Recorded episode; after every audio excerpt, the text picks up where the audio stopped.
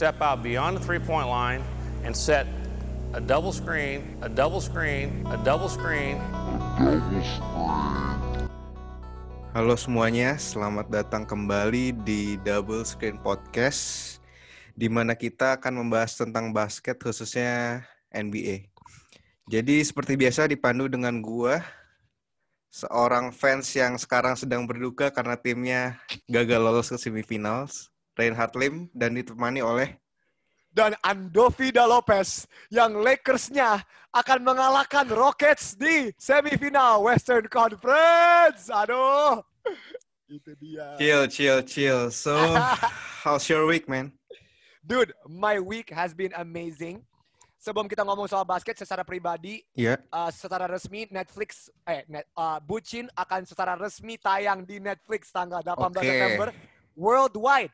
Jadi lu Reinhardt, lu bisa nonton di Jerman. Baik. You can open Netflix right now and just turn rewind. Jadi double screeners juga bisa nonton ya, asal punya Netflix. Semua double screeners di seluruh dunia bisa nonton Netflix. Ini sebuah Netflix original. Tanggal berapa? Nah, tapi itu saya kehidupan pribadi ya. Habis itu gue ada official soundtrack Bucin yang baru aja rilis di Spotify. I know. Jadi Spotify, Joox, Apple Music silakan dengarkan. Tapi kita ngomong soal basket karena ini bukan kehidupan pribadi Andovi Podcast. Siap. Ini adalah Double Screen Podcast. Oke.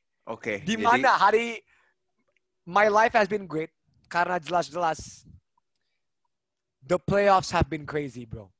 Been amazingly crazy. And ikuti semua game-game. Gue hanya nonton full game Lakers, tapi semua game-game penting gue nonton quarter ketiga, quarter empat. Oke, I see. Right. Apalagi yang tight game ya.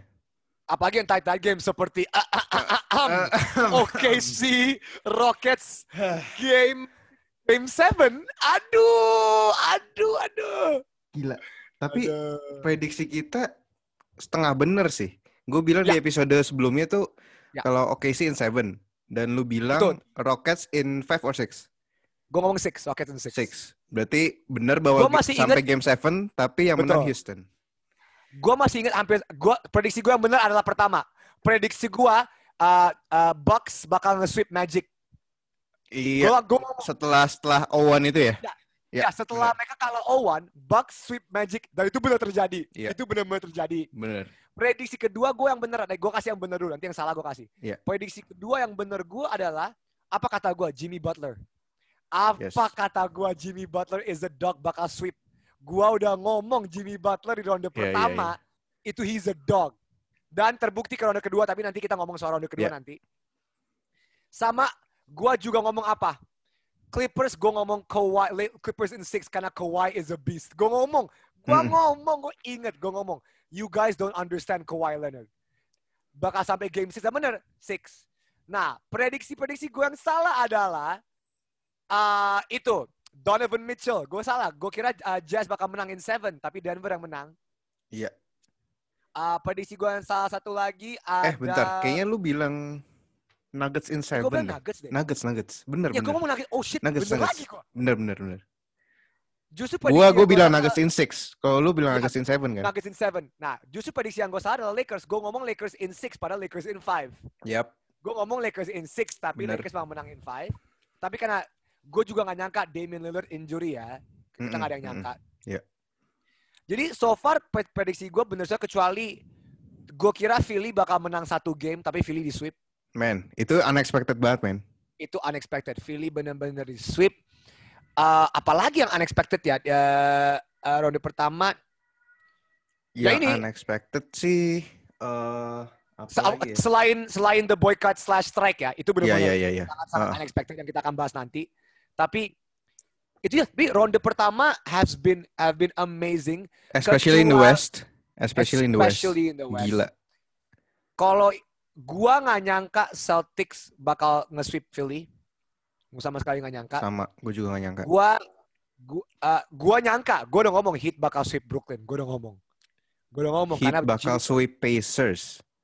Heat bakal sweep Pacers. Gue udah ngomong. Dan Raptors sweep Brooklyn. Gue juga ngomong Raptors ini cek. Holy shit, prediksi gue semua bener kecuali di tim gue sendiri. yang mungkin bakal pertanda ya. Mungkin. Waduh. Enggak. Kalau lu gimana? How was round one for you, Reinhardt? How was round one for you? Kecuali kita ngomongin gini-gini, sebelum kita lanjut, kita taping ini benar-benar di hari setelah di the same day. Well, time setelah difference. Round 1 udah selesai semua. Ya, ini benar-benar round 1 udah selesai semua dan ronde kedua baru Bucks hit 2-0 to hit sama Celtics Raptors juga 2-0. Yep. Jadi sekarang situasinya adalah ronde 1 udah selesai semua. West belum main satu pun. Yep, belum main satu pun semifinalnya. Dan East udah main 2 game dan sama-sama 2-0. Jadi itu situasinya sekarang ya tapingnya. Yep. Like, how was round 1 for you? Review playoff round 1 menurut gue yang paling gila sih memang di West ya. Kalau kita lihat dari East emang udah seperti yang lu bilang tadi. Gue nggak nyangka bakal di sweep si Sixers. Gue bilang itu prediksi gue tuh waktu itu kayaknya gue tetap megang Celtics tapi in six. Tapi in six, ya in six. Ya, benar. Ya. Dan gue nggak nyangka. Sixers pun nggak bisa ngelawan walaupun Embiid-nya udah bener-bener dan walaupun Embiid-nya udah mati-matian tetap kayak role player-nya kayak Al Horford, Tobias Harris mereka nggak step up gitu. Jadi Embiid tuh kalau nggak salah rata-ratanya kayak 28-15 dia bener-bener dia bagus banget rata-ratanya iya. Dan emang sayangnya sih ya karena injury Ben Simmons juga jadi mereka chance-nya pasti drop banget dan dilihat dan coach dari mereka di fire. Siapa? Brad Brown. Yes. One day after they lost, ya. Mereka coach langsung di fire, Brad Brown langsung di fire. Jadi itu sih yang unexpected dan sisanya sih expected menurut gue yang kayak Raptors versus Brooklyn. Terus Magic. Karena Brooklyn nggak ada siapa-siapa juga, nggak ada KD, nggak ada Kyrie. Kayak setengah tim mereka kan cedera semua. Iya. Jadi terus di East juga Magic sama Bucks itu udah tau lah siapa yang menang lah ya. Udah pasti Bucks. Sama Bucks, yang unexpected kalau bagi gue tuh justru Pacers di sweep karena betul. Gue kira Pacers juga bakal. Gue kira sebelum gue bikin prediksi soal Jimmy Butler itu adalah mentalnya sinting. Gue kira masa satu game aja nggak bisa. Tapi ketika gue bikin prediksi hit Pacers setelah gue nonton game pertama kan. Right. Nah, abis gue nonton game pertama gue kayak udah ini pasti sweep karena Jimmy Butler udah Dan Jimmy kita Butler taping waktu itu tuh game kedua emang udah menang gitu. Udah menang, iya. Udah menang. Dan lu baru bikin prediksi itu kan? Iya, jadi gue setengah curang tapi nggak setengah curang juga karena gue kayak ini karena gini. Kenapa gue udah tahu Jimmy Butler managed to shut down Bubble Warren. Ketika Bubble Warren bisa di shut down, selesai. Warren nggak ada apa-apanya lawan Butler. Dan masalahnya ini juga orang tuh lupa kalau playoff itu beda. Betul. Dari regular season walaupun ya environmentnya tetap sama, tetap nggak ada penonton, tapi pressure-nya beda. Tetap pasti mereka merasa pemain apalagi yang belum terlalu banyak playoff experience, nggak kayak Jimmy Butler, itu udah pasti ngedown. Dan gue juga kaget juga Victor Oladipo nggak muncul sama sekali istilahnya. Betul. Kayak nggak kelihatan gitu. Jadi ya. Tapi ya, again Pacers juga nggak ada Sabonis ya. Bener. Ya, jadi nggak ada Sabonis. Big factor. Tapi big factor. Ya intinya ya still. Dan Nate McMillan juga langsung di fired. Ya, betul. Gila. Nate McMillan juga di fire. Jadi ya emang ini. Blame the coach. Mereka kalah, blame the coach. Yep. Dan moving to the West, kalau moving to the West ini seru banget. Udah dari first round pun udah gila. Soalnya ngebahas tim lu aja, Lakers Blazers. Lakers waktu itu kan lost the first game kan. First game kan. Terus nggak tahu Lillard itu injured in game 3 atau game 4 gitu. Game 3. Game 4 ya. Soalnya dia nggak main game 5. Oh iya. Game 4 dia cuma main setengah doang kan. Betul, cuma main setengah doang. Iya. Dan itu injurinya bener-bener timingnya bisa pas banget, lu lihat gak? Ya. Kayak sepatu. Jadi, Anthony Davis. Tapi Anthony Davis bener-bener dia nggak ngapa-ngapain. Dia cuma kena. Dia bener-bener nggak ngapa-ngapain. Dia gitu, bener-bener emang udah nggak hoki aja sih. Iya, emang hoki aja emang. Tapi ya, Blazers put up a good fight. CJ McCollum di game 5, he tried his best. Iya, yeah, he tried his best. Tapi yang gue sadar ya, pas game 4, pas Mamba Day kan, pas 8-24. Yes, benar. LeBron went on another level.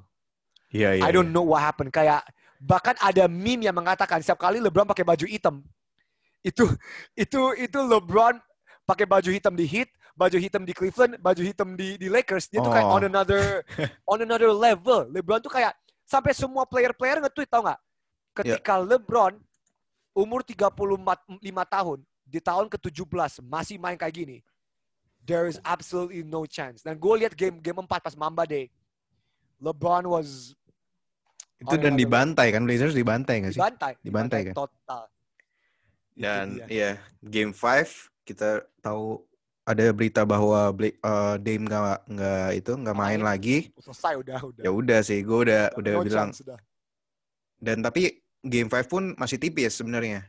Karena tipis, ya. McCollum terus Melo juga step up. Melo juga the last duel with LeBron. Shout out ya. Yeah. Mereka masuk di 2003 NBA draft. LeBron pick nomor 1, Melo pick nomor 5, 3 dan nggak sih? 3 siapa? 3 Dwayne Wade ya? Oh iya, Wade. 3 Wade, 5 baru Melo. Dan itu benar-benar fucking crazy. It was a memory to remember. Yeah. Terus jadi menurut lu sendiri series itu gimana? Kalau misalkan Dame sehat? Tetap gue kan prediksinya Lakers in 6 ya. Yeah. Kalau Dame sehat mungkin ke game 6. Mungkin game 6. Karena gue nggak tahu dia bakal cedera gitu kan. Yeah. Yep. And then ini series yang paling kontroversi mungkin.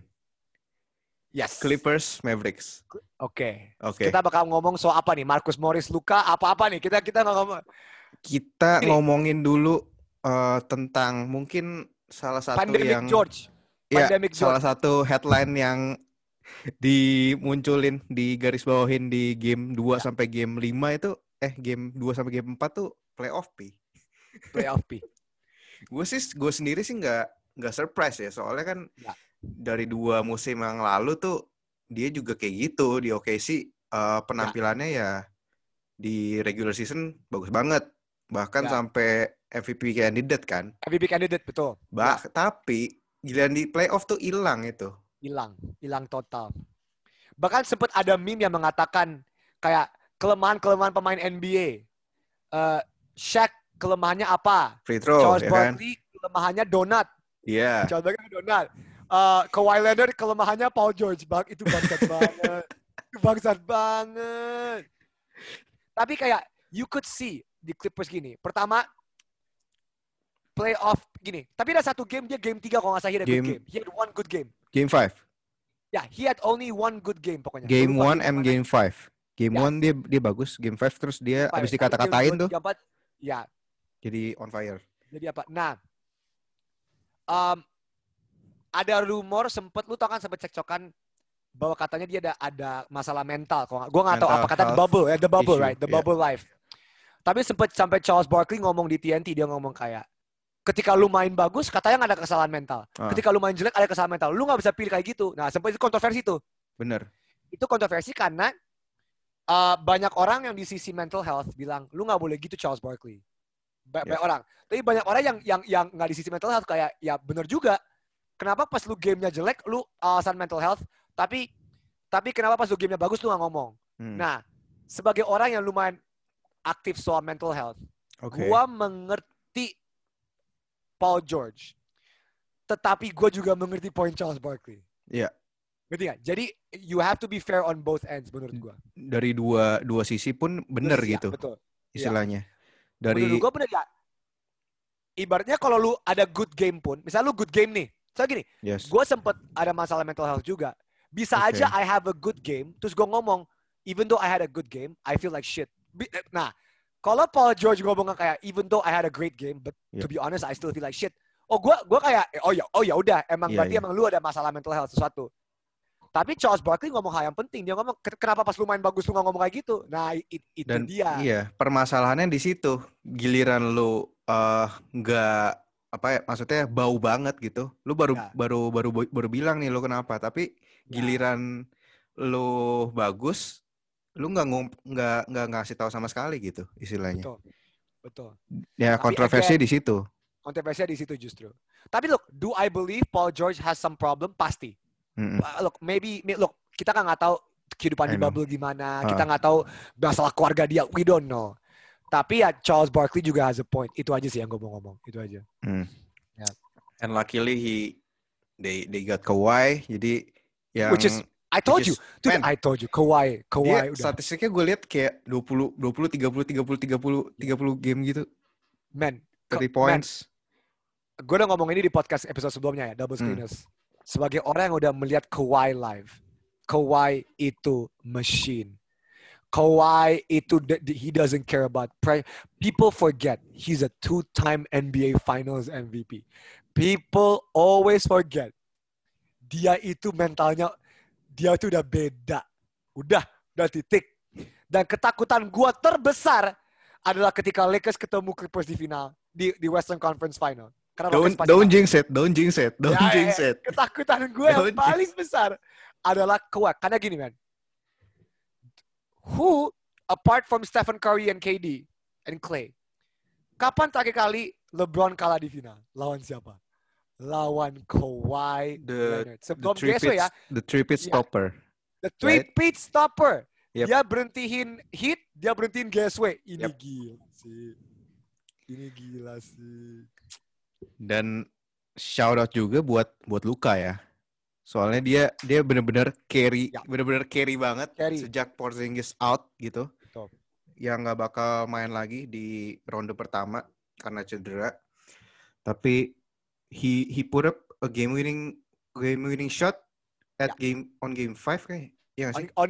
Game 4. Game 4. Game 4 dan itu the first time someone under that, sama kayak Michael Jordan. He was in the same stat as Michael Jordan. Under 21 years old. Gila. Dan ini tuh benar-benar playoff series debutnya dia.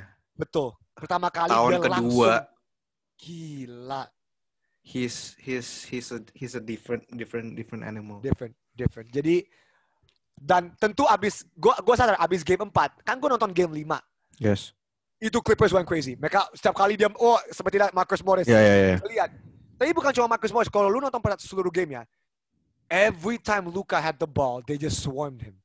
Karena mereka sadar, ini yang bisa menangin game Dallas itu cuma Luka doang. I know. Nggak ada orang lain tuh Dallas sisanya udah nggak bisa apa-apa lagi. Dan kalau misalkan Luka dimatiin ya momentumnya di dia semua istilahnya. Dia semua. Kalau misalkan dia kan juga Porzingis nggak main. I know. Yeah. Which is not very very unfortunate lah buat Mavs. Oke, sekarang gue mau nanya sama lo, jujur. Ya. Yeah. Jujur menurut lo Marcus Morris salah nggak? Salah. Oke, kenapa? Karena menurut gue dia udah apa ya? Dari game pertama, kalau lo inget dia sempat kayak ngomong gitu ke Luka. Nggak tahu ya sempet kayak ngebam gitu atau apa, tapi yang Porzingis yang dikeluarin sama refs. Oh iya, iya. Soalnya dia ngebela Luka kan. Ngebela, iya benar. Dan Luka di situ diem aja gitu. Iya. Terus fast forward ke game 5, dia posisinya Luka tuh lagi ngedrive dan ankle-nya keinjak sama Marcus Morris, which is the ankle that he injured, dia kan. Nah, posisinya mungkin di situ kita juga nggak tahu itu disengaja atau enggak. Soalnya kan emang angle-nya pun nggak pasti kan. Nggak menunjukkan dengan jelas. Dan Luka sendiri bilang kalau misalkan gue percaya sih mungkin dia nggak sengaja ya harusnya gitu. Tapi dia sendiri punya cara pandang yang berbeda gitu. Ya. Tapi setelah gue ngeliat game ke-6, wah itu beda tuh. Itu. Soalnya kenapa gue bilang salah? Dia sebelumnya kan bikin klarifikasi setelah game 5. Dia bilang gue nggak bakal main kotor lah, itu bukan gue nggak memandang game itu seperti ini gitu. Tapi setelah game ke-6 kejadian itu terulang lagi tapi lebih parah. Dan lu bisa lihat jelas di apa?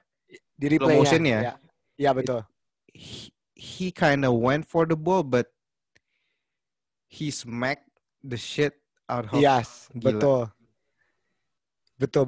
Jadi itu benar-benar, dan di situ gue lihat gini. Tapi gue juga harus ngomong, tapi Luka did give a bit of an elbow. Pas dia ngedrive, dia kasih dia. Oke, gue setuju Marcus Morris salah, tapi Luka did give an elbow juga. Jadi it's not like Luka enggak benar-benar layup biasa. Enggak, dia juga kasih elbow dikit, tapi benar-benar dikit doang. Marcus Morris langsung. But was it a natural gesture? Kalau orang mau ngedrive kan dia harus create space ya, kan? Ngedrive, ya, kan? Ya, makanya itu dia. Dan mungkin tapi, Marcus Morris juga ngelihatnya ini kenapa orang tiba-tiba agresif banget, gue sekalian ya, ituin aja gitu. Nah, tapi yang menarik, Hart. Banyak orang ngomong, this is his welcome to the NBA playoff moment. Kata ada thread yang gue baca, gue lupa di mana. Dia ngomong bahwa every great player has to go through this.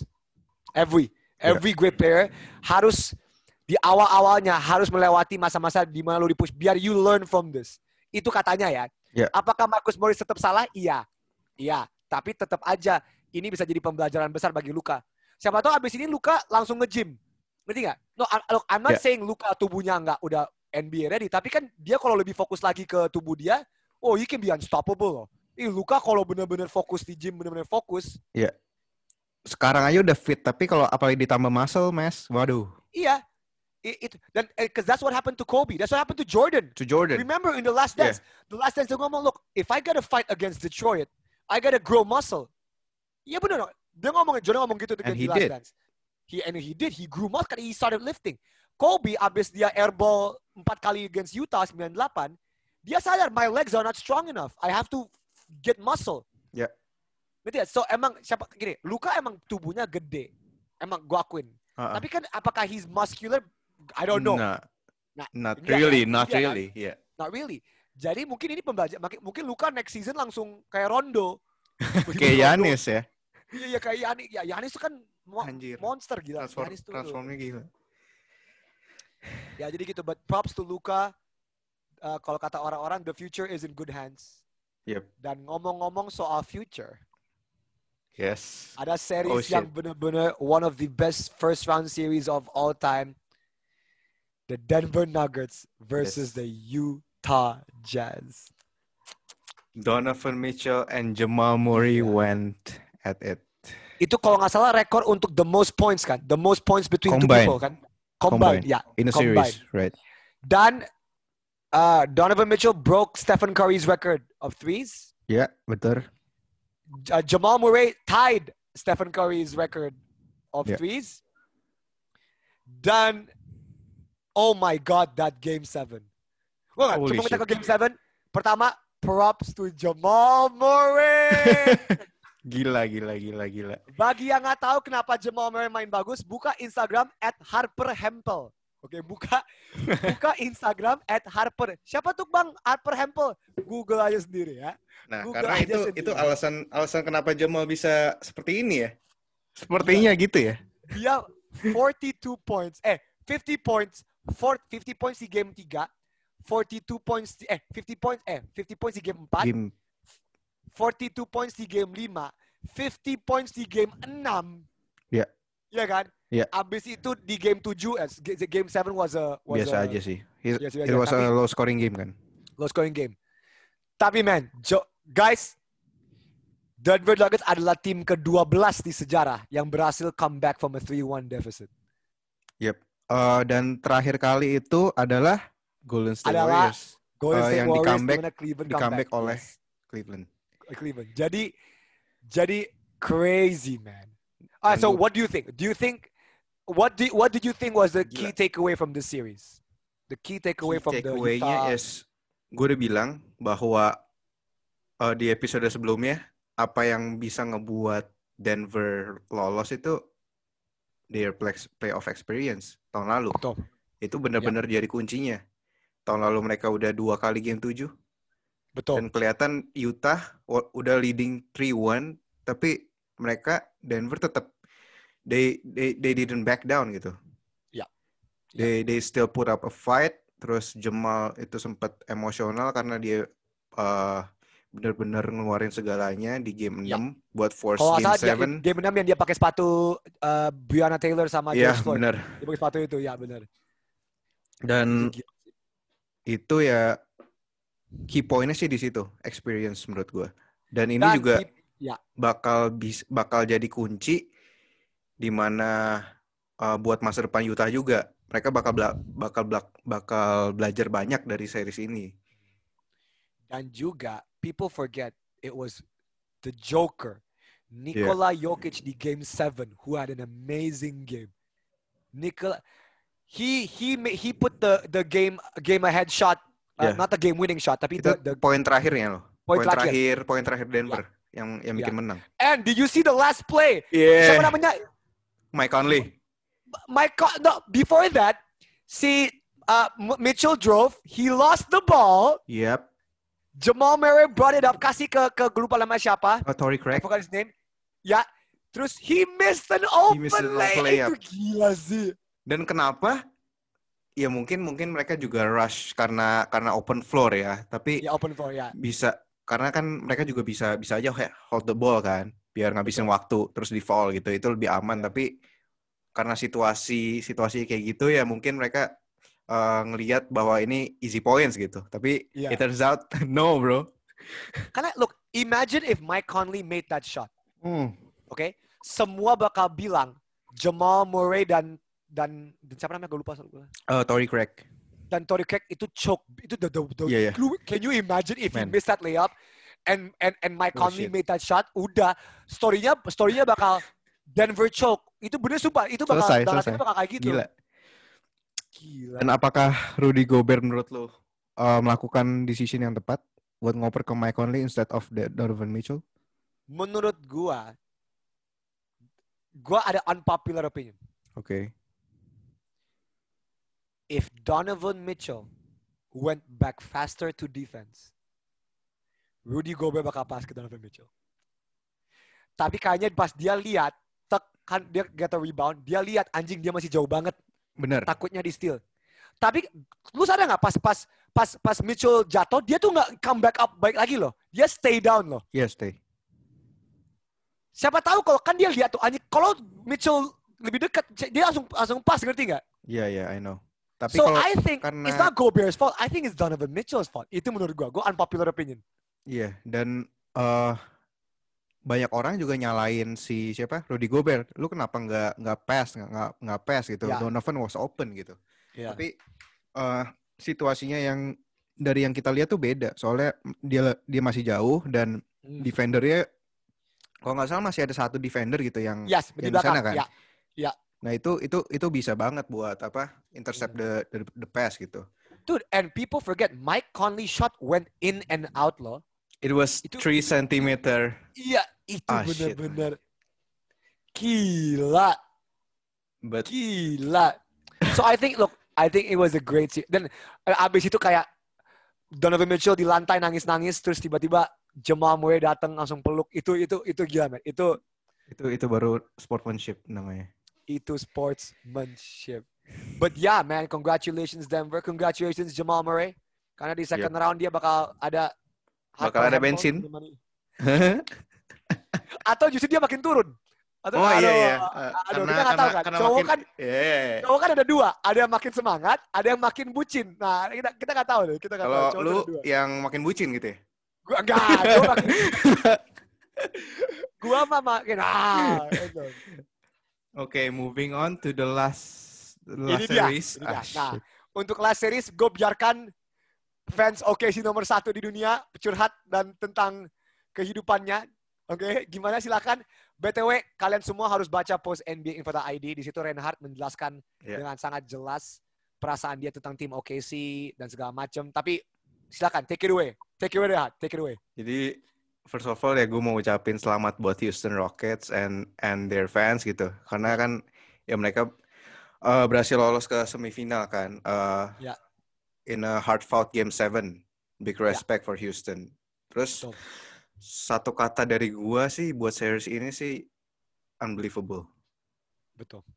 Setuju. Jadi sebelumnya kan lu juga udah bilang kalau gue udah ngepost di Instagram kan reaction terus perasaan gue kan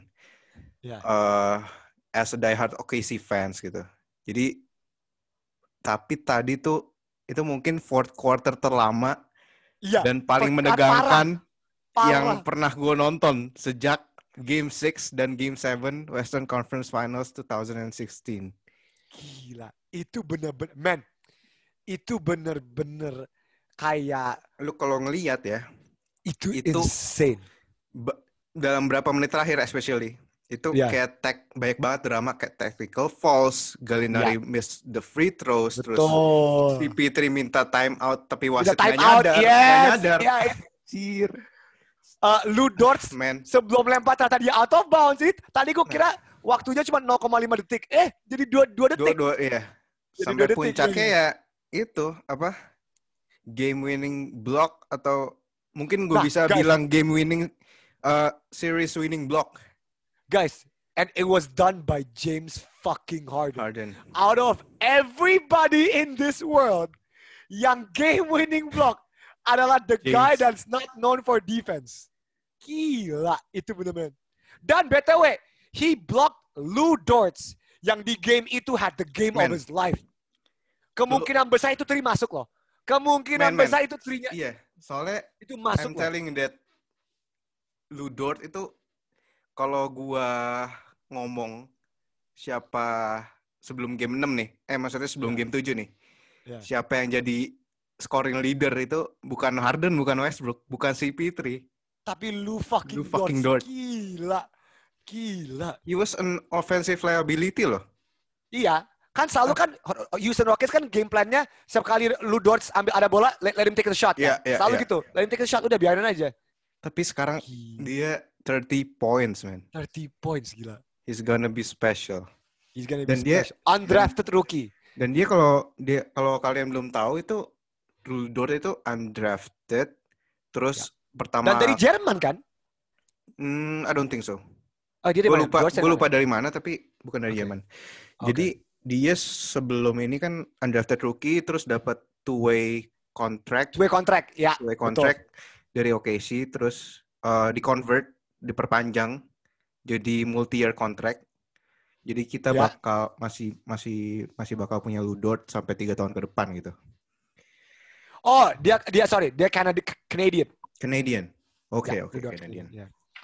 Dan jujur gue udah bener-bener pasrah itu di berapa menit terakhir gue udah nggak tahu.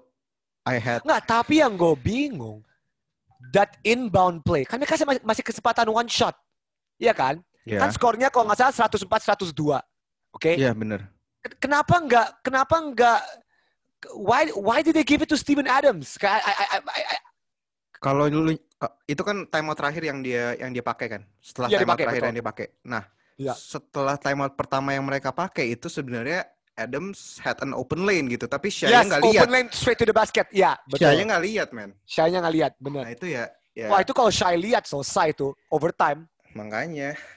Gila. Ya, but it is what it is. Terus mereka tuh si Shai ngoper ke Adams tuh karena it was almost 5 seconds. Terus nggak ada yang open kan? Nggak ada yang open sama sekali. Daripada lu 5 seconds. OKC switch, Rockets. Switchnya kayak orang gila, ya. Yeah. Daripada lu 5 seconds ya, mending give it inbound the ball gitu. Yeah. Tapi ya, sebenarnya setelah game 6 gue langsung mikir kalau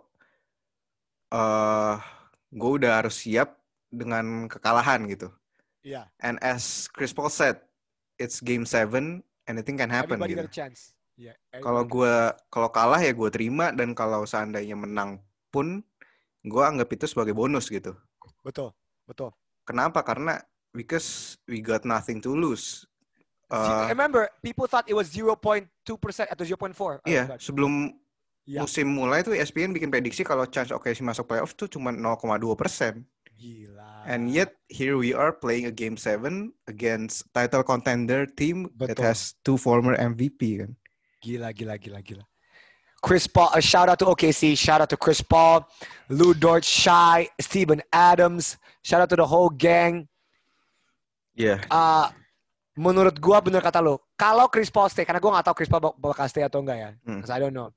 Kalau Chris Paul stay, this OKC team ini mereka bakal sama kayak Utah, mereka bakal belajar banyak. Iya benar. Ya, apalagi kalau Shai takes it to the next level, kalau Dort takes it to the next level, udah. Karena yang jadi pembeda di series ini ya cuman playoff experience mereka dan kelihatan banget di game 7 ini. Turnover mereka parah banget. Apalagi di quarter pertama. Oke sih, gue nonton kan. Ya tapi it is what it is. Kalau lu nanya perasaan gue gimana, kesel enggak, kecewa enggak, sedih enggak, tapi cuman sangat disayangkan aja, we were that close. Lu mau gue jujur enggak? Gue jujur tadi kan gue nonton game 7 quarter terakhir. Iya. Yeah. Half of my heart wanted OKC to win. Because karena I just want to see, this amazing. Yeah. Tapi setelah OKC kalah, gue sadar enggak. Emang butuh Andovi lawan Jovial di sana. Emang butuh perang ini. Western ini butuh ini. Ini pas mereka kalah kan gue kayak Rockets should have won. OKC should have won. Yeah. Tapi pas Joe tiba-tiba ngepost, no. Ini yang gue tunggu-tunggu gitu ya. Iya langsung gue oke. Betul, gue sama Kajo bakal nonton setiap game bareng. Really? Gue bakal gue ke apartemen dia setiap pagi untuk nonton game 1, 2, 3, 4. Karena ini bukan kita, man. Ini the brotherly rival akhirnya. It's not even conference finals ya. Enggak, ini gila, man. Ini so only semis. Ini. Dan yang kalah, enggak. Ini kita boleh move on ke semifinal atau stay di ronde pertama? Move on boleh. Okay. So yeah. Jadi congratulations Rockets. Congrats Rockets. Sekarang let's talk about the semifinal. Yep. Okay. Langsung aja kita ngomong Lakers versus Rockets. Siap. Okay. Ini adalah Western Conference semifinal yang gue paling tunggu-tunggu. Karena menurut Kajo, Rockets in 6. Okay, jujur sebelum kita lanjut, menurut lu siapa bakal menang and how many games? Jujur. Shit. Jujur. Nggak usah. Gue ada 2 jawaban sebenarnya. Okay, 2 jawaban. Okay, go. Jawaban pertama gua berdasarkan otak gua. Okay. Lakers in 6. Okay. Karena faktor pertama itu Houston udah kecapean. Ya. Yeah. Karena udah 7 game. Terus cuman istirahatnya cuman 2 hari dan Lakers itu udah selesai dari nggak tahu dari kapan ya. Iya, mereka intinya rested lah. They got a well rested rest kan. Yeah. Dan playoff Brown sejauh ini gue cuman ngelihat playoff Brown itu cuman di game berapa sih? Game 4. Ya, yeah. Mamba Day kan. He went crazy. Yeah. Dan Anthony Davis sebenarnya he had a decent series against the Portland tapi yeah. Nggak terlalu di highlight gitu karena emang udah it's a short series kan cuman 5 game dan faktor utamanya yang bakal jadi pembeda menurut gue itu bigsnya mereka itu dia karena pertama AD he was nggak tahu berapa kali kandidat defensive player of the year kan dia beda sama bigs lain yang emang kalau bandinginnya sama Stephen Adams benar-benar nggak bisa jaga lah istilahnya bang. Anjir, gue kesel banget. Udah, man. Defense ketika mereka switch on to we guards, can see in the OKC Rocket series. Ya, udah selesai udah. Makanya gue udah paling frustasi, udah paling pusing, udah paling bodoh amat kalau misalkan si Stephen Adams tuh ngejaga guards gitu, apalagi Harden udah gitu. Iya. Yeah. Nah, tapi beda sama AD kan. AD dia bisa. He can guard from 1 to 5. Betul. Dan versatility-nya gila dan lateral quickness-nya juga cepet banget. Dan jadi mereka benar-benar kalau misalkan they went small, AD in play in center position juga. Ya. Mereka bakal bisa adjust ke small ball-nya Rockets gitu. Betul. Dan advantage-nya juga masih lebih ke Lakers. Unless gue suka nih unless ya nih. Okay, go. Unless Danny Green yang ngeblok gue di Instagram. Shit. Oh iya Pak, guys, fakta menarik. NBA Insider ID diblok sama Danny Green di Instagram. Bangsa. Karena waktu itu gue nggak tahu game satu kan, pas Portland menang itu gue nge-tag Danny Green gitu, yang digambar kan tulisan jersey dia kan how many more gitu kan. Iya. Terus di bawahnya ada tulisan kecil how many more shots that I will miss gitu. Terus gue tag Danny Green. Besokannya ini kenapa udah nggak ada Danny Green? Ternyata gue di-block. Jadi balik lagi unless Danny Green terus KCP bau lagi gitu. Soalnya kan di seri sebelumnya kan cuman KCP yang step up setelah bad performance, tapi Danny Green juga tetap belum kelihatan kan. Ya. Dan yang bisa ngimbangin Rockets sih cuman satu 3-point shooting-nya Lakers juga. Yang bakal krusial sama bigs-nya mereka sih. Javel gue rasa juga bisa, he can defend well I think. Ya. Jadi itu gini, sih. Jadi key points-nya. Kalau dari gue, oke. Gue setuju sama lu, otak gue mengatakan Lakers in 6. Oke. Kenapa sama kayak lu, tapi gue ada beberapa tambahan. Tapi sebelum gue menjelaskan tambahan gue, hati gue mengatakan, Lakers sweep. Itu hati gue. Lakers sweep. Oh shit. Hati gue Lakers sweep. Tapi otak gue Lakers in 6. Kenapa? Mari gue menjelaskan. I don't know what's going on with Westbrook, but he's not playing well. He played well in game 7. Ya, in game 7. Tapi doang. Ngerti nggak? I don't know what's happening. Tapi kalau dia main kayak dia main di game, mungkin karena dia baru injury quad dia, jadi mungkin dia mungkin takes time. He's still adjusting. Tapi guys, kuncinya adalah begini. Ini adalah style lawan style. Ini adalah super small ball lawan super big. Micro ball. Micro ball versus big boy. Oke. Fakta menarik. Dan ini gue bukan dari Instagram Kajo. The last time Lakers versus Rockets di playoff itu adalah 2009. Kapan? 2009 ketika mereka game 7. Game 7 lawan Ron Artest. Oh iya. Yeah. Jadi itu sampai Ron Artest. Dan itu ada Gasol, Bynum, Odom, Kobe. The whole, mereka tuh tinggi semua. Ya. Yeah. Nah, the reason why it got really to game 7, karena pertama Yao Ming nggak main, Yao Ming cedera. Karena Yao Ming cedera, Rockets tiba-tiba pergi ke small ball. Karena ya gila gimana? Mau gimana lagi gitu kan? Ya. Nah, perbedaannya adalah kalau soalnya gini, gue pernah nonton satu regular season game di mana Rockets menang lawan Lakers. Oke. Pas. Ya. Itu pas game pertama setelah trade Clint Capela. Betul. Dan mereka menang. Dan itu benar-benar mereka kan game pertama mereka setelah trade Capela, mereka langsung super small ball. Dan itu orang liga masih bingung nih. Mereka langsung lawan Lakers kalah langsung kan. Kalah gue lihat tuh. Nah, tapi again, itu kan regular season, di playoff ini bakal fokus. The key is this. The Lakers need to defend the 3-point shot. Dah. That's it.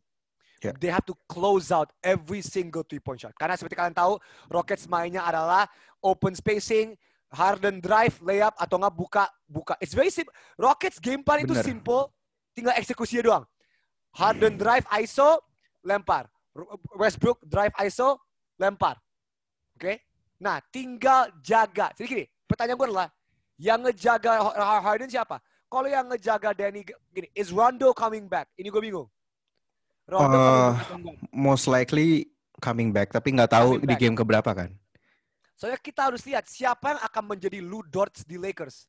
Soalnya tadi harusnya Avery Bradley. Iya. Dan menurut gue KCP sama Danny Green they're just not consistent. They're just not capable. Sekarang maka gue lihat apakah soalnya gini, Kuzma gue nonton di first round, Kuzma stepped up defensively. Kuzma really stepped up defensively di game pertama. Tapi apakah Kuzma bisa step up against ini? Enggak.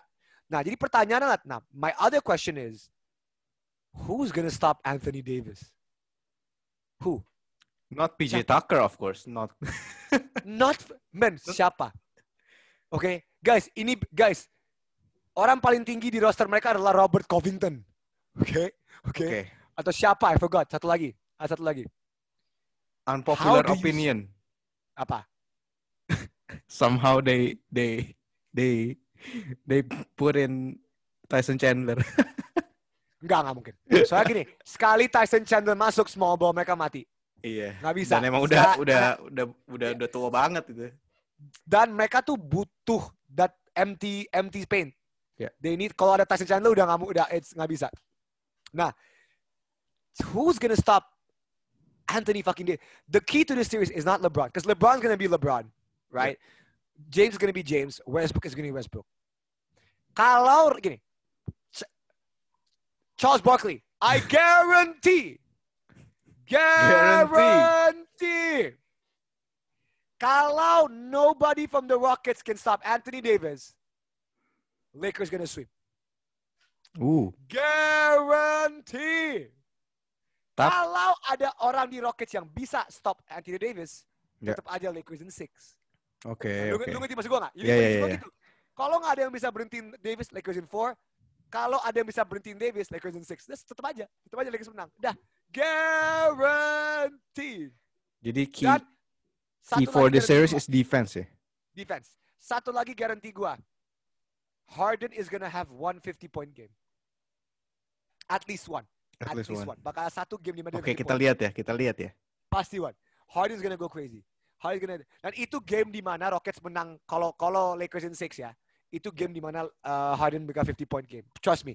Harden itu harus a crazy ass game. Minimal satu to keep them alive. Yep. And is he capable? He's James fucking Harden. Dia, man, ini bakal Lakers Rockets. Aduh, fuck it. This is it. This is the series. Dan gue tadi belum nyebutin hati gue ya. Hati lo apa? Hati gue, sorry tuh saya buat Rockets in 7.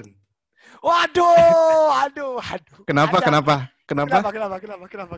Karena gue pengen banget lihat Westbrook menang, kesian boy. Oh iya, benar. Gue juga fans Westbrook. Gue juga, I'm a Westbrook fan as well. Iya sih, bener sih. Iya, tapi ya itu kalau Rockets sih menurut gue disadvantage sama advantage-nya mereka juga itu sebenarnya satu paket. Soalnya 3-point shot itu is like a double-edged sword.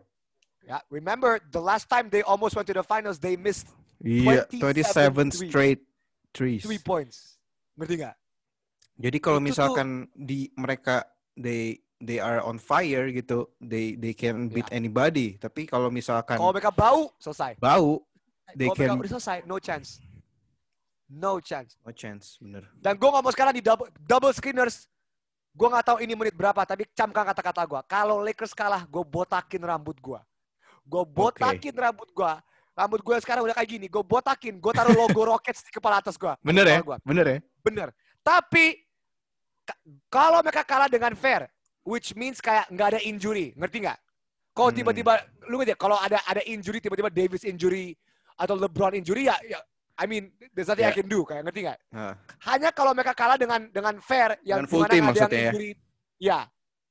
Okay. So it's an injury-free series, di mana key player seperti Davis, Kuzma, LeBron nggak injury. Kalau mereka kalah, mereka nggak injury, gue botakin rambut gue. Gue ngomong sekarang. And did you make any bet with Kajo? Ya, gue ngomong sama Kajo, akan gue umumin nanti abis game 1. Hah? Why abis game 1? Why not before game 1? Maksudnya kita bakal announce kan, kita akan nonton nobar kan. Okay. Kita bakal announce sebelum kita ada bet ya. Abis game 1, tenang aja. Oke. Jadi Lakers in 6 atau in 4? Lakers in 6. Yeah. Oke. Okay. I'm gonna stick with my heart. Rockets in 7. Oh shit. Oke. Reinhardt Rockets in 7. Karena Westbrook aja nih. Kajo Rockets in 6 mustahil. Oke, moving on ya. Moving on. Series selanjutnya di West yaitu Nuggets and Clippers. Oke, ini menarik nih. Ini super menarik. This is gonna be interesting. Ya. Yeah. So I guess soalnya nggak tahu ya. Gue juga masih bingung dan masih belum nemu jawabannya siapa yang bakal stop Kawhi. Nobody. Because Denver has, nggak tahu ya, mereka nggak punya defender like pure lockdown defender. Nggak ada. Ada Gary Harris, tapi Gary Harris terlalu pendek.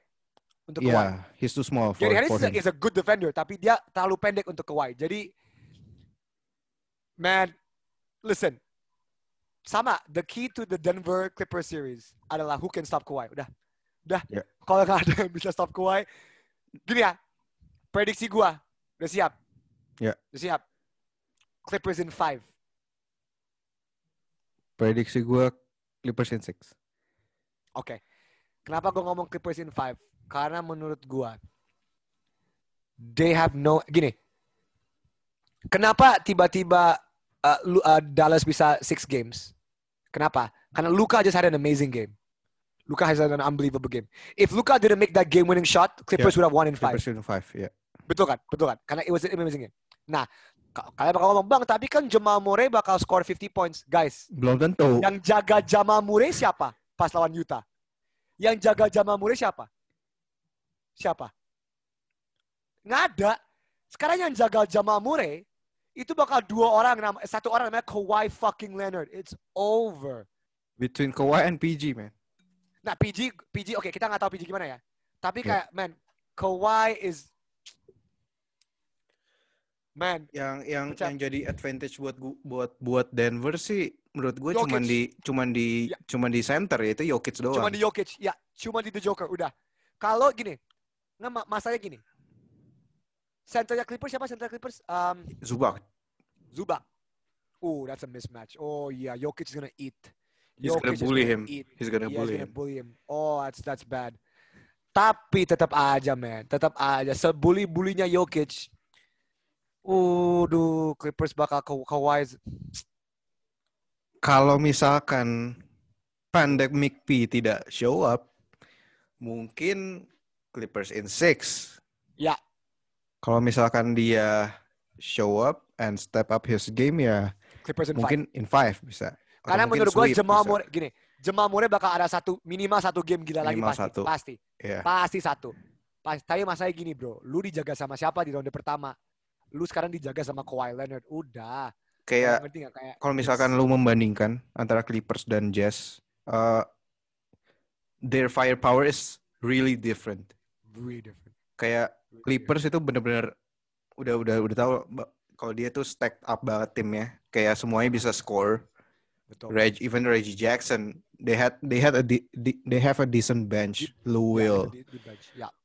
Harrell dan semuanya. Tapi kalau misalkan Jazz lu bandingin sama Jazz, dia kehilangan Boyan kan? Ya, nggak ada Boyan. Ya. Yeah. Dan this is Clippers, this is not Jazz. Yeah. Dan terus tapi kan bang Donovan Mitchell gila bang. Kan guys, 2 words Kawhi Leonard. Nah, sekarang tuh this guy. Aduh, nggak bisa gue. Dia tuh nggak man. Gue takut banget sama Kawhi Leonard. Ketakutan gue Lakers nggak menang itu cuma Kawhi Leonard. Dia doang. Aduh. Berarti lu nggak takut sama James Harden dong? Nggak. Oke. Nggak. Karena Harden as gifted as he is offensively, Harden cannot stop LeBron on defense. Cannot. Udah. Percaya sama gua, cannot.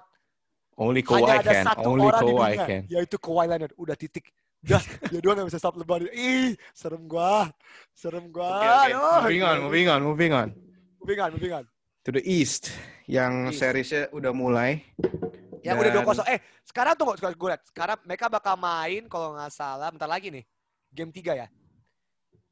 Game 3 mereka. Celtics bakal lawan Raptors game 3. Bentar lagi nih. Dalam 5 jam.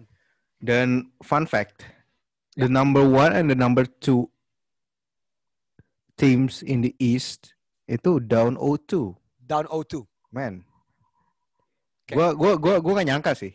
Jujur. Sekarang gini, kita ngomongin yang akan main game 3 malam ini yaitu Raptors Celtics. Yep. Oke. Okay.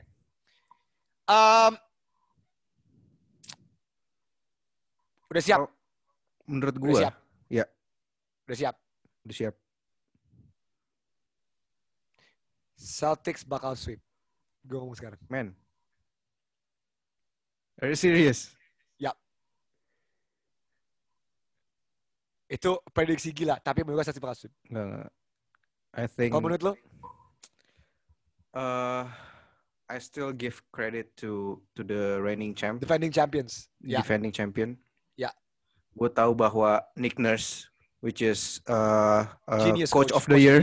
Ya, yeah, coach of the year, dia bakal bisa lebih ngatur, lebih adjust daripada soalnya game kedua itu dia mereka sebenarnya bisa menang, benar-benar tipis sebenarnya. Bisa. Tapi ya cuman apa ya? Luck-nya memang lagi di Celtics aja. Soalnya mereka ketat sih game kedua. Oke. Okay. Tapi kenapa, lu tau gak kenapa gue ngomong sweep? Why? I watch game 2. I watch quarter 3 sama keempat game 2. Ya. Yeah.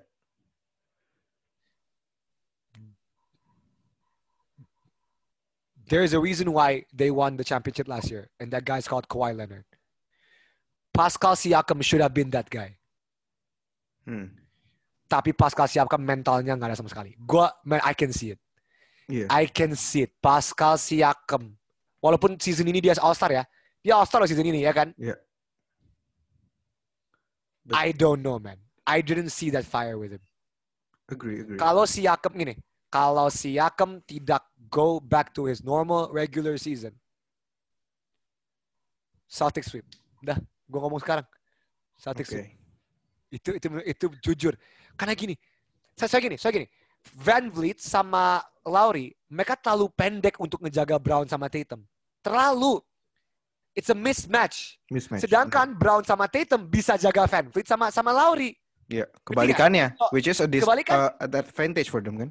Iya, karena Van Vliet sama Lowry walaupun mereka jago, mereka bukan Westbrook sama Harden, berarti nggak? Kayak mereka lebih pendek, seharusnya mereka lebih cepat kan? Tapi Lowry kan bukan athletic beast, Lowry kan bukan Westbrook, oke? Tatum sama Brown bisa banget jaga mereka berdua. Nah makanya Siakam yang harusnya matching ke mereka, harusnya Siakam step up dong, harusnya. Tapi sejauh ini ya belum ya. Nggak tahu mungkin apakah di game 3 bakal step up, kita nggak tahu. Nggak. Dan kalau misalkan Raptors down 0-3, ya udah no chance at all. No chance. Tapi menurut gue masih percaya sih. Jadi menurut siapa yang menang? In how many? Celtics. In 6. Gue Celtics in 4. Book it. Celtics in 4. Oke, 4. Ya, dan menurut gue gini, man, I watch game 2. It was very close game. Tapi, who do you go to at the final minutes if you're the Raptors? Siakam and Lowry udah. Nggak, tapi Siakam pun nggak nyala. Van Vliet 2 game berturut-turut dia three-nya bau semua. 2 game berturut-turut Van Vliet bau banget. Ya. Dan kalau lihat Celtics, itu benar-benar 180 derajat kebalikannya. You can go to everyone. Jaylen Brown. Kecuali Daniel Theis ya, lu nggak suka Daniel Theis. Yeah, Jaylen Brown. Gue sebutin Jaylen Brown. Tatum. Kemba. Walker itu gila man. Itu Kemba 3 orang yang bisa take the last shot. Walaupun dia sempat bau kalau nggak salah di game kedua, tapi he made a big shot. Loh. Yeah, he hit that step back. His last minute step back. Jadi kayak God, in playoff it's a star game. Look, I know Raptors are defending champion. Yeah. Tapi in the playoff, stars come out to play. That's what they're made of. Right? That's what they're made of. And speaking of stars. Aduh, ini dia nih. Giannis, gimana? Ini dia nih. Okay, I watched game 2. Yeah. I watched game 2 cuman quarter keempat. Gue jujur aja. Saat game-game yang gue nonton full itu cuman Lakers. Oke. Sama. Bucks, Giannis bau banget di game di quarter 4. Dia bau banget di quarter 4. Tapi jujur that game should have gone to overtime. Yeah, I agree. Yeah, I don't think that was a foul by Giannis. Gue jujur aja.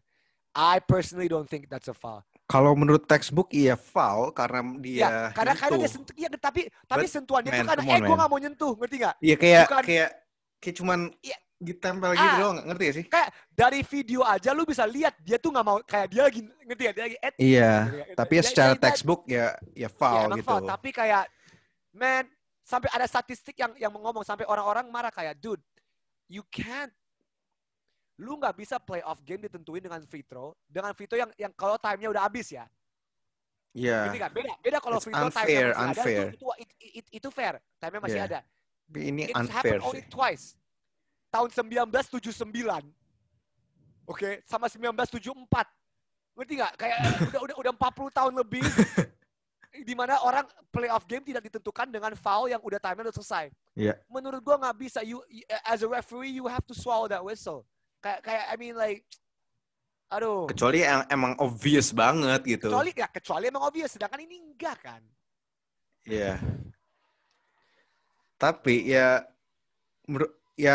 yang lu bilang Giannis bau, tapi gue harus give credit to Miami Heat's defense, man.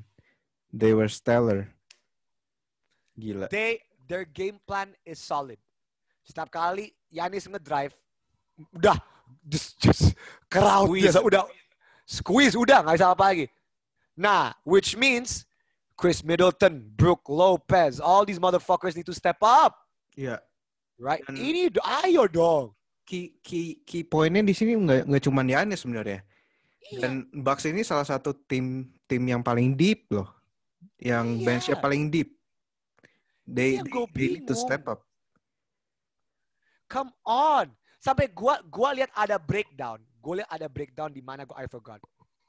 Giannis adalah salah satu superstar and MVP yang ketika kuarter 4 lebih banyak nge-screen daripada megang bola. Iya. Yeah. Dan itu bahaya, men. Ketika superstar MVP dan DPOY itu malah nge-screen, walaupun kita double screen podcast ya, kita tahu screening itu sangat penting. Iya, yeah, iya. Yeah. Tapi ketika your superstar, your MVP does all the screening in kuarter 4, dude, something is wrong, man. Nggak boleh gitu, man. He needs to have the ball in his hands. And Coach Bud harus bisa kasih adjustment yang lebih bagus di game ketiga, game keempat soalnya. Jauh. Dan menurut kalau enggak Middleton harus step up juga. Udah down 0-2 gitu. Ya. Yeah. It is kind of emergency for them. Tapi menurut lu siapa yang menang? Ah shit. Gimana ya? Soalnya beda sih. Feeling gue beda sama series Celtics sama Raptors. Ya ini beda banget. Karena ini karena Bucks loh. Kayak karena ini Bucks. This is the Bucks gitu. Ya. Jujur. Udah siap prediksi gue, udah siap. Ya, siap. Bucks in 7. Sama. Ya. Saya gini. Giannis itu nggak terintimidate sama Jimmy Butler. Sedangkan pas lawan Pacers, nobody could step up against Jimmy Butler. Yeah. Ketahuan di game 2. Di game 2, Butler didn't have a good game loh. Butler did not have a good game. Okay, he made the 2 free throws at the end. Yeah. Tapi Butler nggak ketahuan. Jadi Butler juga nggak gini. Butler mentalnya emang gila. Tapi ada Giannis. Giannis mentalnya juga gila juga. Yeah. Ini secara mental nggak ada yang ngelawan. Nah ini tinggal game plan doang nih. Menurut gua. Game 7. Menurut gue, Bucks will outcoach the Miami Heat. Ya. Karena ya, gue benar-benar kayak percaya banget sama Coach Bud sejak 2000 tahun dia di Atlanta yang bisa ngebawa Atlanta Hawks. Jadi number one team in the East. Dan sekarang dia juga ngelakuin hal yang sama di Bucks. Dan pas di Hawks dia nggak ada superstar kayak Giannis loh. Iya. Dia gak ada superstar kayak ya, makanya mereka kayak punya all star ya cuman gue ingat banget tuh Al Horford, Kyle Korver, Jeff T. Tapi ya they're not superstars gitu. Beda levelnya. Giannis Antetokounmpo. Iya. Yang BTW dalam beberapa hari akan menang MVP dan DPOY. DPOY udah dong. Orang pertama orang ketiga setelah Hakeem Olajuwon. Oh, iya. Dan Michael Jordan. Gila, man. Man ini itu tuh. Dan problemnya emang di Bucks sebenarnya bukan di Giannisnya. Bukan di Giannisnya. Tapi ada itu sampai dia. Ada meme kalau setelah game kedua ini, setelah game pertama bahwa dia nggak mau guard Jimmy Butler, but he is the defensive player of the year gitu. Ya. Dalam statementnya Giannis dia bilang, gua nggak minta buat guard dia gitu. Gua cuman mau ikutin apa yang coach perintahkan gitu, which is not wrong, tapi which is not wrong. Tapi on the other side gue feeling kayak ya tapi lu tuh sudah seharusnya punya mental itu. Betul. Buat guard the best player on opponent's team gitu. Betul. Nggak salah tapi ya. Nggak salah tapi juga nggak benar. Nggak salah tapi nggak benar. Iya. Yeah. Kata-kata favorit gue. Lu nggak salah tapi lu nggak benar. Tergantung lu lihat dari sudut pandang mana aja gitu. Nah itu menarik sih. Karena kenapa itu menarik? Gini, game 1 was a bad game. Bucks had a bad game. Game 2 Bucks had a good game. Ya. Yeah. Tapi emang ya udah, emang mereka kalah, emang ya udah. That's just basketball. Nah, justru karena gue nonton game 2 dan gue lihat, oke, ini bakal Bucks in 7. Ngerti nggak? Justru karena gue itu kayak, oke, ini Bucks in 7 nih. Menurut gue game 3 mereka menang. They win game 3. Iya, yeah, feeling gue juga. They win game 3, they lose game 4. Tapi they come back from 3-1. Oh 3-1. Shit. Oh shit. Ingat loh, tahun lalu lawan Raptors, Bucks 2-0.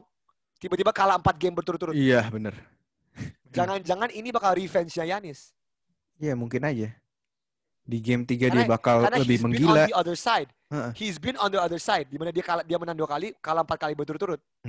Mungkin aja bisa they win four straight abis ini, ya kan? Mungkin aja, tapi gue tetap Bucks in 7 ya. Iya, sama gue juga sih. Iya, Bucks in 7.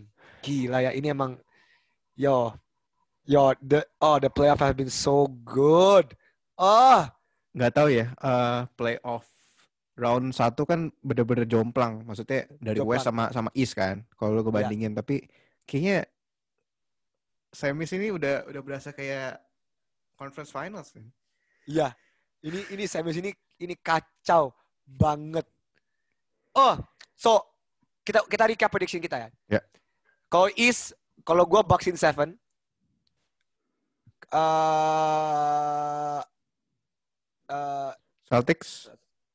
Celtics gue sweep. Iya. Yeah. Gue bakal ngomong Celtics sweep loh. Oke. Lu ngomong Celtics in 6. Gue Celtics in 6 and Bucks in 6 sama kan? Bucks in 7 sama kan? Bucks in 7, oke. Kalau di West, gue Lakers in 6, tapi hati gue Lakers in 4. Kalau nggak ada yang jaga Anthony, Davis. Ya. Yeah. Oke. Sama Clippers in 5. Oke. Kalau gue Clippers in 6 and Rockets in 7.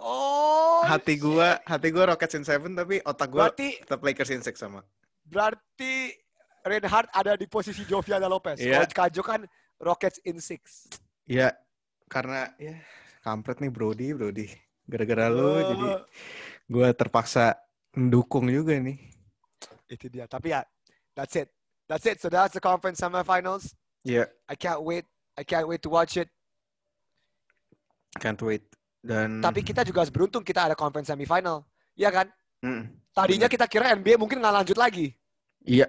Iya benar kan? Karena nggak tahu tanggal berapa tapi gue inget banget game 5 waktu itu game 5-nya Bucks Magic tiba-tiba mereka stop. Sebelumnya ada perbincangan bahwa game 1 dari Celtics sama Raptors tuh mereka mau boykot. Ya. Baru perbincangan doang tapi kebesokannya tuh tiba-tiba Bucks nggak mau main nggak keluar dari locker room mereka. Ya. Dimana setelah itu jadi domino efek kan.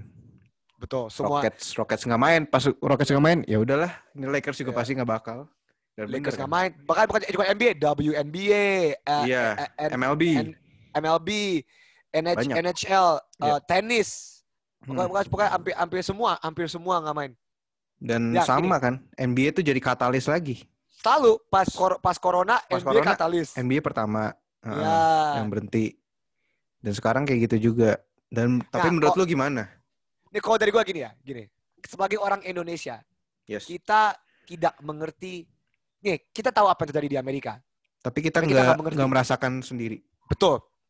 Jadi gue lumayan sedih ketika banyak orang Indonesia di komentar ngomong kayak, apaan sih kenapa mereka nggak main aja? Sama. Karena menurut gue, kalau lu nggak ngerti situasi di Amerika, mending lu respect the player's decision. Iya. Yeah. Beda kalau lu orang Amerika yang emang gak setuju dengan posisi mereka, karena mereka hidup di sana kan. Tapi kalau kita orang Indonesia yang kita nggak hidup di sana, kita nggak tahu posisi mereka gimana, ya kita respect players decision. Itu menurut gue. Tapi kalau lu emang orang Amerika yang tidak setuju sama mereka, ya udah hak-hak lu. Iya. Tapi sebagai orang Indonesia menurut gue, we have to respect the players decision, man. We don't know what they're going through. Dan kita semua tahu lah what happened in Kenosha, what happened to Jacob Blake. Karena menurut gue kita ada di posisi di mana sebagai fans internasional kita tidak bisa menjudge apa yang terjadi di negara orang lain. Iya. Yeah. Karena kita tidak melewati kehidupan mereka. Itu dia menurut gue. Ya, dan bener kata lu, Dov. Jadi kayak kita we're not in their shoes gitu loh.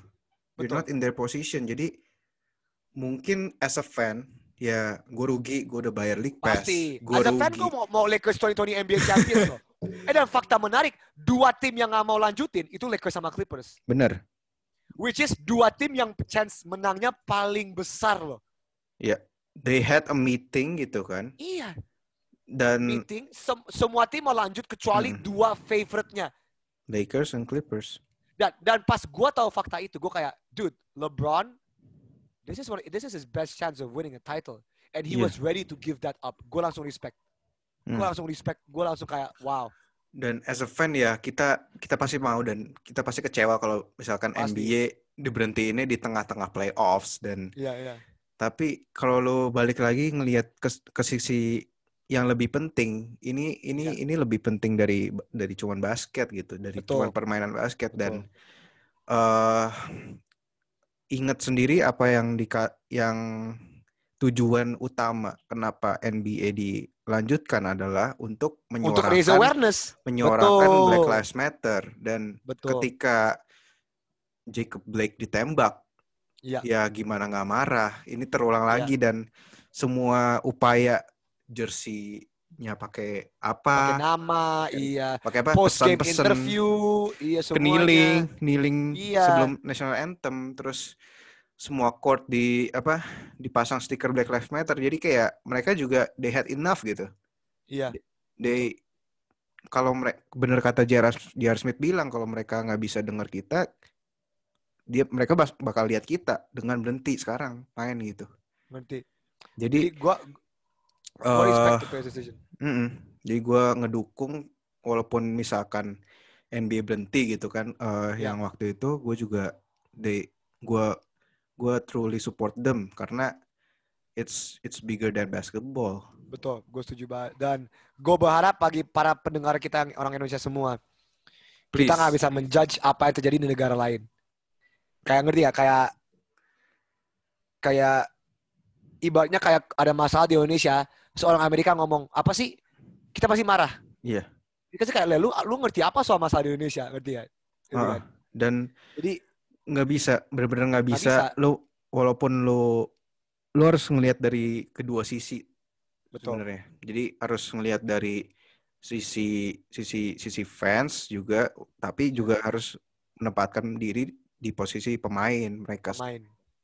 Dan I'm glad that the NBA gave some meaningful action lah. Yeah. Ya, contoh owner sudah pada setuju bahwa semua arena menjadi voting apa untuk kampanye election ya, benar. Ya 2020.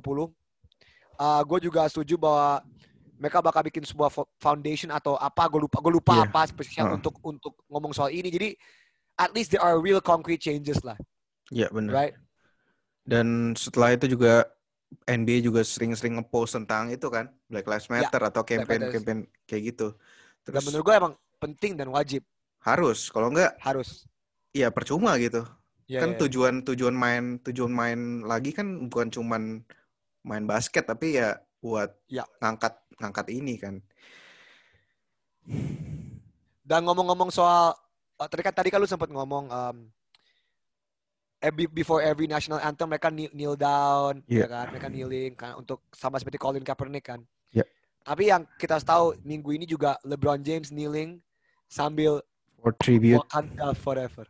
Tribute to Chadwick Boseman. Dan lihat ini siapa di atas gua? Oh iya. Siapa di atas gua, guys? Jadi, come on, gua butuh. Jadi di kamar Andovi ini wallpapernya ini ya. Guys, superhero ya. Guys, ini Black dari semua superhero Marvel yang gua pilih. Gue hanya pilih Black Panther. Di sini tuh superhero semua Black. Ini Black Panther yang gue pilih. Dan ada alasannya. Tahu. Bro, come on. Gue tuh, dude, kayak when Chadwick Boseman passed away, rest in peace Chadwick Boseman, Wakanda forever.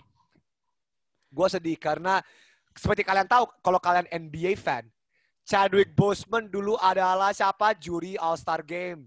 Juri All-Star Game. Juri dunk contest. Dia juga bantuin Victor Oladipo dengan apa? Dunk Black Panther-nya. Iya. Yeah. Kayak Chadwick Boseman is an NBA. Okay, forget Black Panther. Okay, kita nggak usah lupakan Black Panther, tapi kayak lupakan karir dia di film. Tapi Chadwick Boseman itu teman dekat dengan NBA, sangat dekat dengan NBA. Yeah. Jadi kayak pas LeBron kneel sama dia Wakanda forever, gue tuh kayak, man, 2020 sucks, man. Sampai LeBron ngomong kan, we lost the Black Panther and the Black Mamba in the same year. Itu, oh shit. Gila, itu benar-benar. Dan gue juga pertama kali tahu he passed away, kayak loh kaget, kenapa? Gitu. Karena ini tuh kagetnya sama kayak Kobe, ngerti nggak? Kagetnya kayak lah Kobe meninggal helikopter crash, lah dia punya Chadwick punya colon cancer, kayak nggak ada yang kayak came out of nowhere gitu. Iya, cuman keluarganya doang yang tahu dan udah bersiap-siap mungkin ya. Tapi ya kita kan benar-benar nggak tahu sampai ada berita gitu. Dia dibully, sempat dibully beberapa bulan terakhir. Yeah. Chadwick karena dia kurus kan, karena dia kurus banget. Kurus dan dituduh narkoba, drugs gitu. Iya kan? Ya, betul. Jadi ya gimana ya? Sama kayak bisa direlatein juga sama kasus Black Lives Matter itu. Jadi banyak netizen, banyak komentar yang they just judge gitu. Nggak tahu apa yang they don't know the story behind it. Gila. Banyak banget ya. Dan setelah hari itu Cliff Robinson juga passed away. Ya, pemain legend Portland. Ya, gila. Banyak. Oh, sama coach John Thompson, Georgia. Georgetown itu pelatih Allen Iverson, Patrick Ewing, kayak all these people kayak. Gila, satu minggu ini benar-benar Ini emang 2020 itu lagi.